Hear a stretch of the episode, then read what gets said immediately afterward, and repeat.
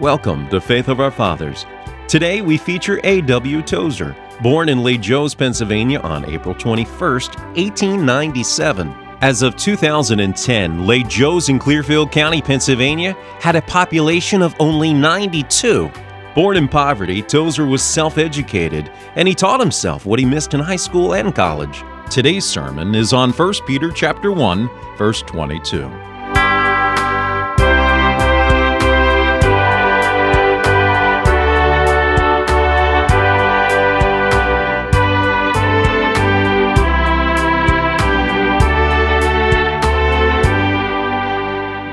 First chapter of 1 Peter, 1 Peter 1, 22, 22nd verse. Peter continuing his exhortation to the Christians scattered abroad says, Seeing ye have purified your souls in obeying the truth through the Spirit unto unfeigned love of the brethren, see that ye love one another with a pure heart fervently. That's as far as we'll go because the other, with the privilege uh, apostle claims for himself, switches on the word being to something else altogether. So we'll stay by verse 22. Those of you who preach or teach or address groups of any sort will note that there is one thing that you must be able to do if you're going to address an audience at all, and that is to be able to order what you say. The average Christian knows enough to preach all night, but he couldn't do it because he is not skilled in ordering what he has to say. So that sermon preparation, as far as the homiletical angle of it is concerned, simply consists of ordering what you're going to say so that you won't talk in circles and meet yourself constantly running around the circle. Now, this 22nd verse, to my mind, is one of the most perfect verses for a sermon. Not that there will be the most perfect sermon, I promise you that. But I mean a sermon outline here, something that you could uh, get in your head or heart and be able to give it. He says, You have purified your souls, point one, by obeying the truth, point two, through the Spirit, three, unto unfeigned love of brethren, four. See therefore that ye love one another, five, out of a pure heart, six, fervently, seven. And it even has the good fundamentalist seven. One of my dear brothers won't preach at all unless he can get seven points in his sermon. I never allow myself to be hemmed in by mathematics. If there aren't seven there, I'm not going to put another one in. If there are less than seven, I'm not going to add one merely to make it look good. But there are seven here. And starting out with this, we, we notice a peculiar phrase, or two of them, seeing that, see that. Bible students might put a line under this. And incidentally, in studying the Bible, never try to spare your Bible. The Bible that was given to you 25 years ago was a wedding present and is still in perfect shape. You might just as well have given you Barker's Almanac because it's not doing you any good. Wear your Bible out, mark it up, thumb it, and then when it's gone, get another one. Retire it honorably and get yourself another one. Work on your Bible. And so I don't hesitate to say if you want to do it, mark it. So that seeing that, see that. Now there is the sweet logic of the apostolic teaching. The older I get, and the more familiar I get with the Scriptures, the more I'm pleased with the logic of the Bible. It moves along with beautiful precision, marches like an army. Speaking of moved by the Holy Ghost, They'll take the liberty of a digression. Paul's full of them. They call them ellipses. The, the scholars call Paul's style elliptical. He'll start to say one thing, and then he'll look over and see something else and lose the thread of his thought and dash over and say something better. They call that elliptical. But uh, Peter did the same thing here, and you'll find that in the Bible. But you'll also find that wherever there's a complete statement, it always follows beautiful logic. So he says, seeing that, therefore see that. Now, seeing that ye have done this one thing, or seeing that this one thing is true of you, therefore see that this something else is true of you, based upon this other thing that is true of you. Now, that is clear as I'm afraid it isn't. So we have it here. The Bible never breaks in, comes ripping through to your heart with a command, but always precedes it with a reason for it. That is, the New Testament always gives biblical reasons for what it demands. There's never anything whimsical about the Holy Ghost. There is imperious command, but that command always grows out of some sound, plentiful reason why it's perfectly natural and right that it should be so.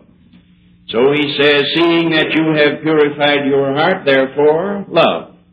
Now let's look at the seven divisions here. And don't brace yourself for a long talk, for I promise you it won't be. He says, You have purified your souls. And the man of God begins with the word souls uh, inside us. Most of the great religions of the world begin with externals. In fact, I am at the moment unable to think of any that uh, do not or does not begin with the external.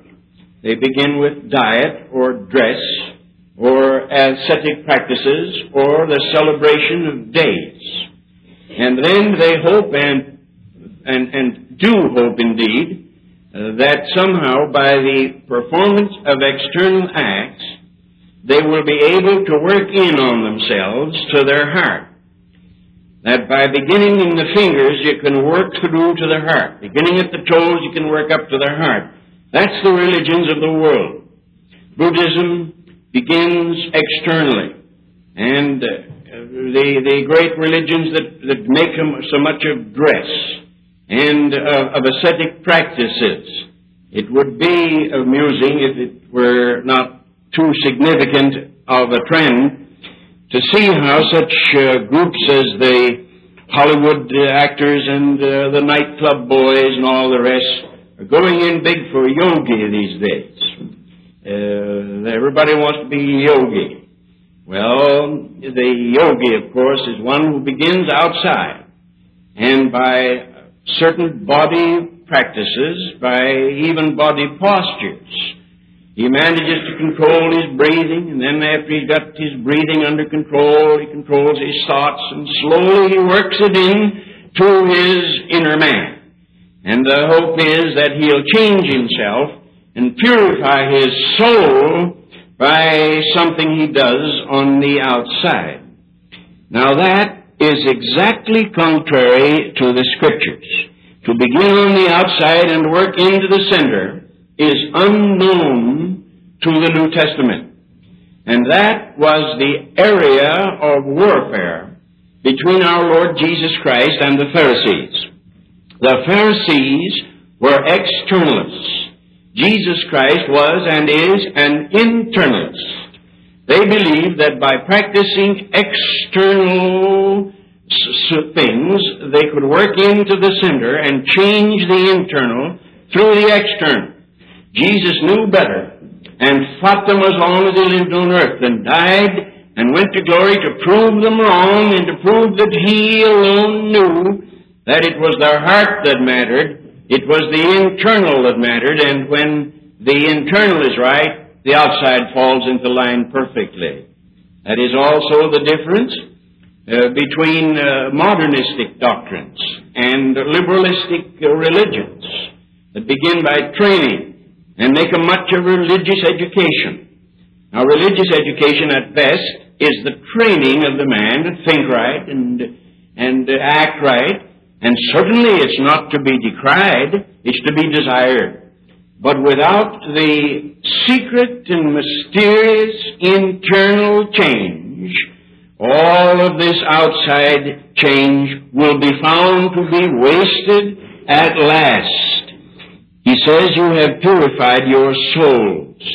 Now I conclude from my study of the Bible that the faith of Christ begins in the center and works out to the externals, conduct, and that we are safe in concluding that if the heart has not been reached, any religious profession is vain, completely vain.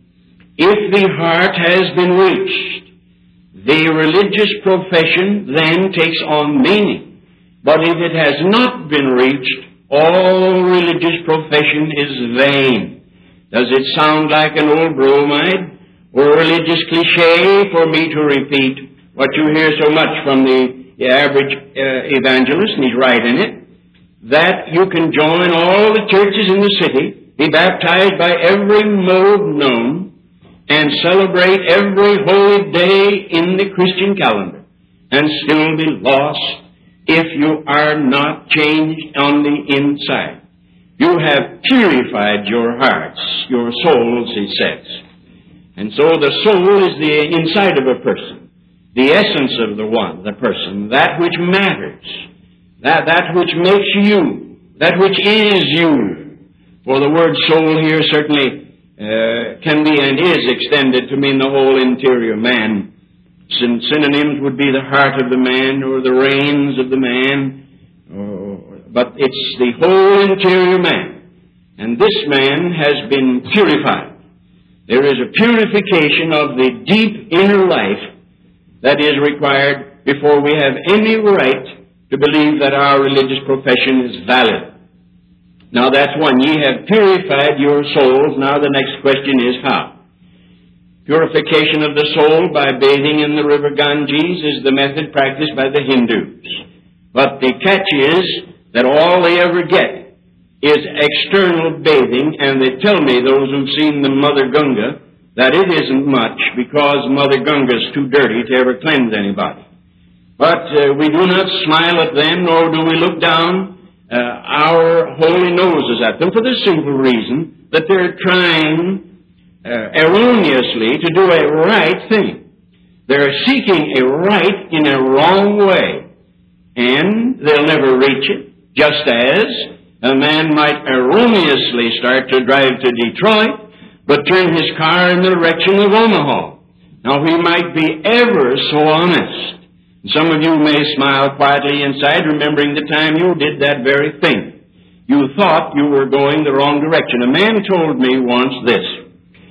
He said he was a truck driver and worked with two men. The systems they had, two men were on the truck.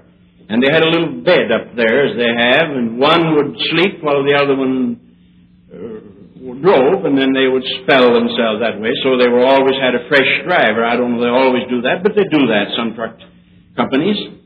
Well, this man told me that he was driving once on a truck, and his uh, co-pilot was sleeping in the little bunk back of the, the driver. And he said he came down this way, say going east, saw a filling station, swung completely around, made a U-turn, and parked got some gasoline, and woke up his friend. He said, It's your turn. It's time for you to drive a lot. So he climbed up in the bunk and went sound asleep. 25 miles later, the new driver found that he, his friend had turned the truck around. Now he was perfectly honest, but completely erroneous. It was a mistake. He had 50 miles to make up because of an error. You might say, but he's such a good man. Any difference? He's going the wrong way. But he, he pays his debts and he just loves his wife. It doesn't make any difference. He was traveling the wrong way. And he'll never get to the terminal going the wrong direction. But he's so handsome. And a man with a hair like that couldn't make a mistake. He did. He made the mistake there nevertheless, but he belongs to the Masons and he's a church member, but he's going the wrong way. And no matter who is going, nor how nice he is, nor how bushy his hair, if he's going the wrong way, his personality won't get him going the right way. Now, there are thousands of people. The devil has turned their vehicle around and they don't know it. And they're pushing it right down to the floor and they're going along beautifully. And they imagine they're going where they want to go because they're making a good bracket and getting up some speed. But they're not going the right direction. The yogi who gets his breathing under control and can properly manipulate his abdominal muscles and uh, who can hypnotize uh, himself and, and draw in his thoughts and all that, uh, he is making progress all right, but he's traveling the wrong direction. For he's assuming the validity of an erroneous doctrine. That the heart is made pure beginning from without, whereas the scripture says the heart is made pure first and then everything else comes of itself. Ye have purified your heart. Now how have you purified your heart?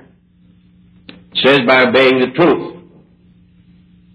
Now, by obeying the truth, I don't want you to be shocked by that word obey. It's not popular in the day in which we live, but it's a good word, obeying the truth. Now, there are two sides, obeying and believing. In Acts 15:9, the Holy Ghost says, God purifying their hearts by faith. And in our text, the Holy Ghost says, purified your souls by obeying the truth.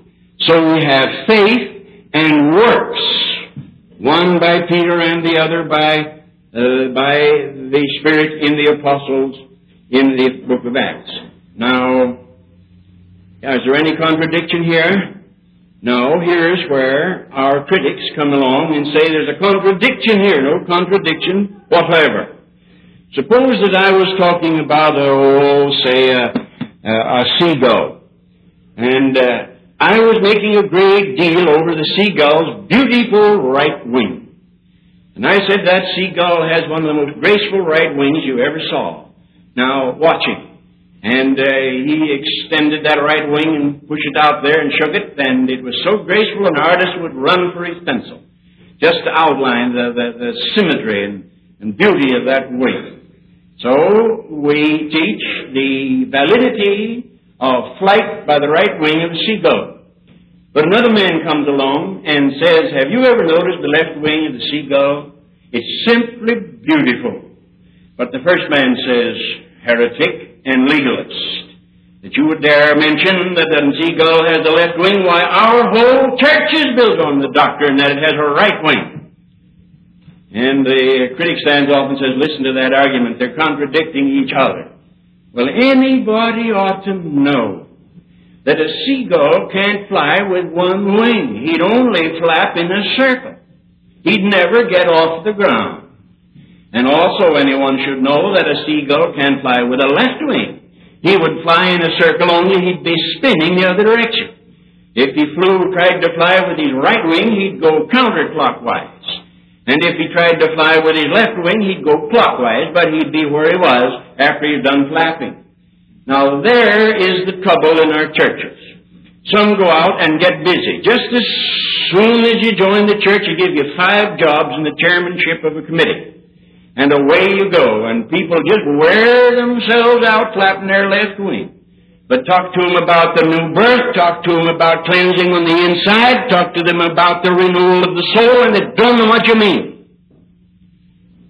But our crowd, we go specialize on right wings. And uh, we don't believe much in activity, we just believe in believing. And we're both wrong, and we're both half right. But if you will believe the Bible instead of believing half truth, and see that when one man says, you are purified by faith, and another man says you are purified by obeying. They're not contradicting. They're simply giving you both wings of the bird, that's all. Faith has to have works or it flaps in a circle.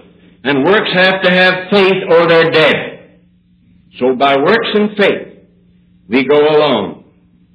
Have you ever noticed that 11th chapter of the book of Hebrews? I just looking at it here this morning. Have you ever noticed? Now that's called the faith chapter, isn't it? It says, by faith, by faith, by faith, by faith. But have you ever noticed it's also a works chapter? By faith Abel offered unto God a more excellent sacrifice than Cain. He offered it by faith, but he did offer it.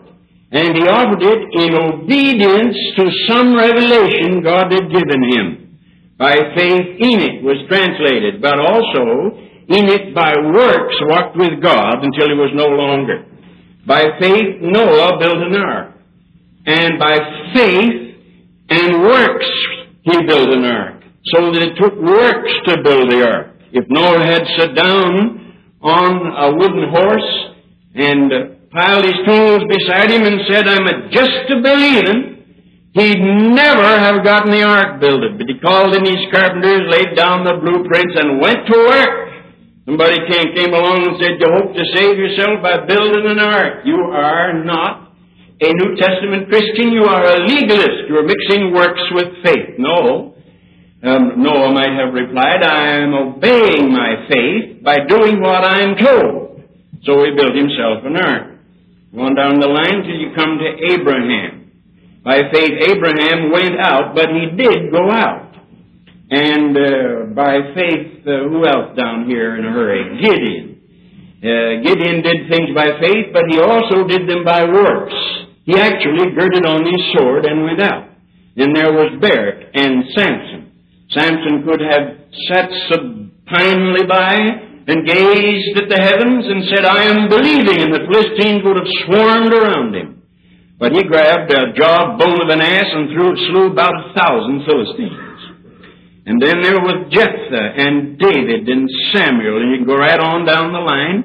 So the, the 11th chapter of Hebrews is not only a faith chapter, it's a works chapter too. God never makes a whole chapter of one wing. He puts the other wing in, even if it isn't so visible. So they're both there. Now, again, through the Spirit.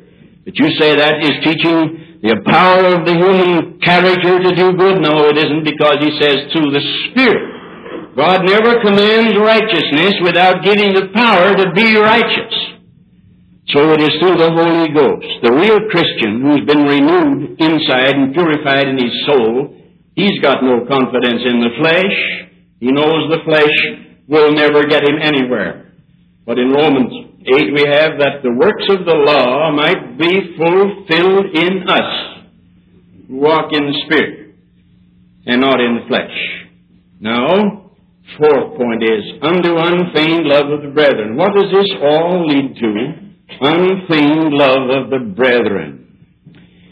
You see that word unfeigned here. Unregenerate society feigns its love mostly. Politicians feign their love. They'll kiss your baby. They'll even kiss your hand. They used to send a garden seed. I haven't got a package of garden seed in years. Anybody around here got a package of garden? The senators used to send out garden seed, hoping that you'd plant their garden seed and vote for them the next senatorial election. But uh, they smile, they visit, they travel around, they make whistle stops, they wave the flag, they quote Lincoln, and uh, all doing it to get your vote. They love you so much. When they make their speeches, they refer to you in drooling affection. But the reason they refer to you is that you have the sovereign power to put an X after their name. And uh, I suppose I shouldn't say it here, but I often think how some of these uh, lugubrious tears that union leaders shed over the poor, exploited, downtrodden proletariat. I think they're crocodile tears made out of uh, plastic. Because those boys call them in, call them out, call them in, call them out, make fools out of them, treat them like puppets, and they're riding in Cadillacs. Well, unions are good things in a way, if they're carefully run. I've always believed that. I also believe that they can become curses when they get into the hands of men who only claim to love the public, but love only their own pocketbook and their own power. And then there's that salesman. He comes in, bless him. I used to sell books myself. That is, I went around trying it. I never sold much. I was too honest, too timid. But a salesman comes in and he finds your name next door And it's Mrs. Jones, he said. How nice to see you. He found out next door who you are. Also, he's inquired about your family. Did Jim get back from the war yet? He wants to sell you something. The unregenerate world feigns its love for the most part, except for its own tiny circles. But the Spirit implants real love unto unfeigned love of the brethren. And the love of a Christian is not a feigned love. I've had it said of this church that it's very friendly, and I've also heard it said of this church that it's quite unfriendly. I think perhaps a happy medium would be the truth. You'll find friendliness here if you smile and look friendly. You'll probably be passed up as if you look as if you didn't want to be a friend. But I have been in churches where you, you they just fawned over you. Haven't you? I remember years ago visiting a church. I just sat back there, looked straight ahead. Pretty soon the pastor came around and he fawned over me. You'd think I was Eisenhower's twin brother that didn't know he had. And he didn't know who I was. He wasn't, was I, me, it would have been anybody else the same. He said he was so glad I had decided to look in on them. I hadn't, I just had gone to church. But uh, I didn't quite accept that. It was a little too much. When you love me too much, brother, I'm worried about you. Love me enough and it's all right. Don't love me at all and I'll pray for you. But when it gets to be fawning love, it's, it's feigned love. Now, the Holy Ghost gives us love that is real. It's real love. You know that real love isn't always fawning over its object. Real love sometimes rebukes. The sharpest book in the New Testament, you know what it is? The sharpest book in the New Testament, First John. The apostle of love also could wield the paddle more vigorously than any other apostle. So the loving John could lay it on when he needed to. He that loveth his son whippeth him betimes, Scripture says. And God loves us and whippeth us betimes.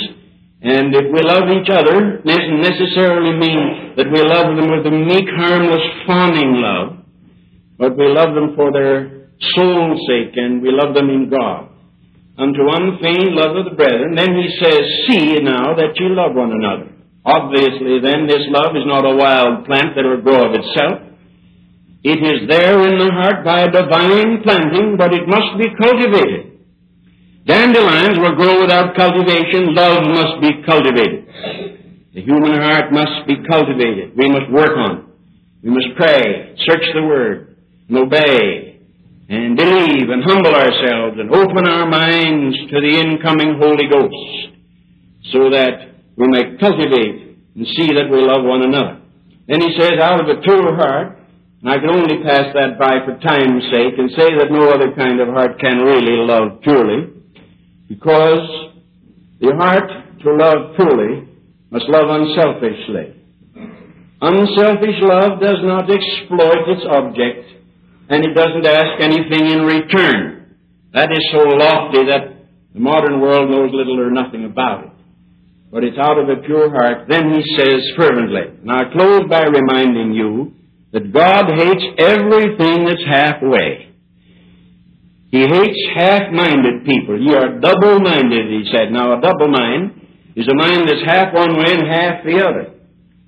And God hates the double mind and says no man who prays with a double mind need expect to get anything. Have some kind of mind. Settle for one, but let it be all one thing. Don't let it be a divided mind, for that's what a double mind is. They used to call them Sunday Christians in the country. They said they had Sunday religion. And they used to say quaintly that they hung their religion up with their new suit in the closet when they got home Sunday night and never put it on again till the next Sunday morning.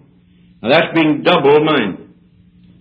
And God hates all double-mindedness because it, it isn't real. He says we are to love fervently out of a pure heart. Fervent love. Fiery love. Fervid love. And God says that Ephraim was a cake not turned, and you know what that is. I might ask for a show of hands how many had cakes for breakfast this morning. I was brought up on buckwheat cakes. And I know what a half turned cake is. It's a half baked one. And the Lord hates half baked things. He wants it to be baked all the way through.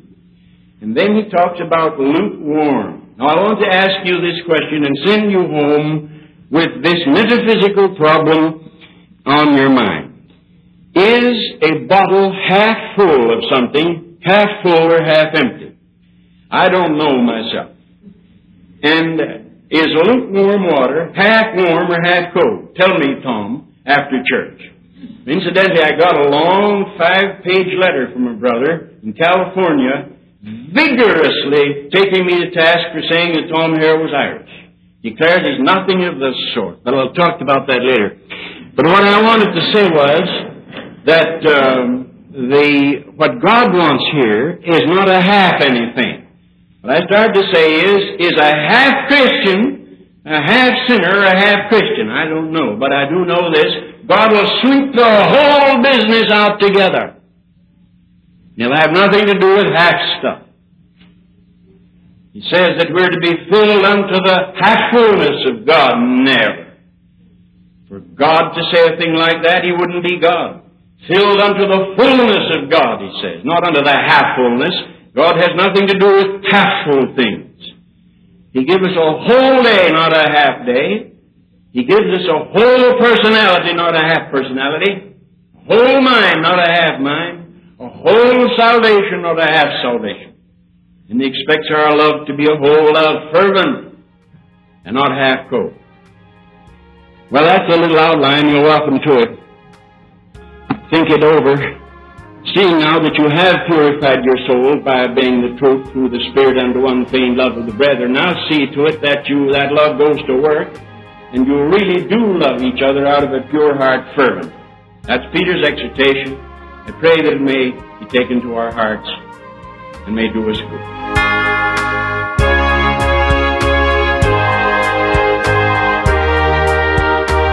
This sermon by A.W. Tozer is provided courtesy of the archives of the Christian and Missionary Alliance. Listen to Faith of Our Fathers each Saturday and Sunday to hear more great 20th century preachers.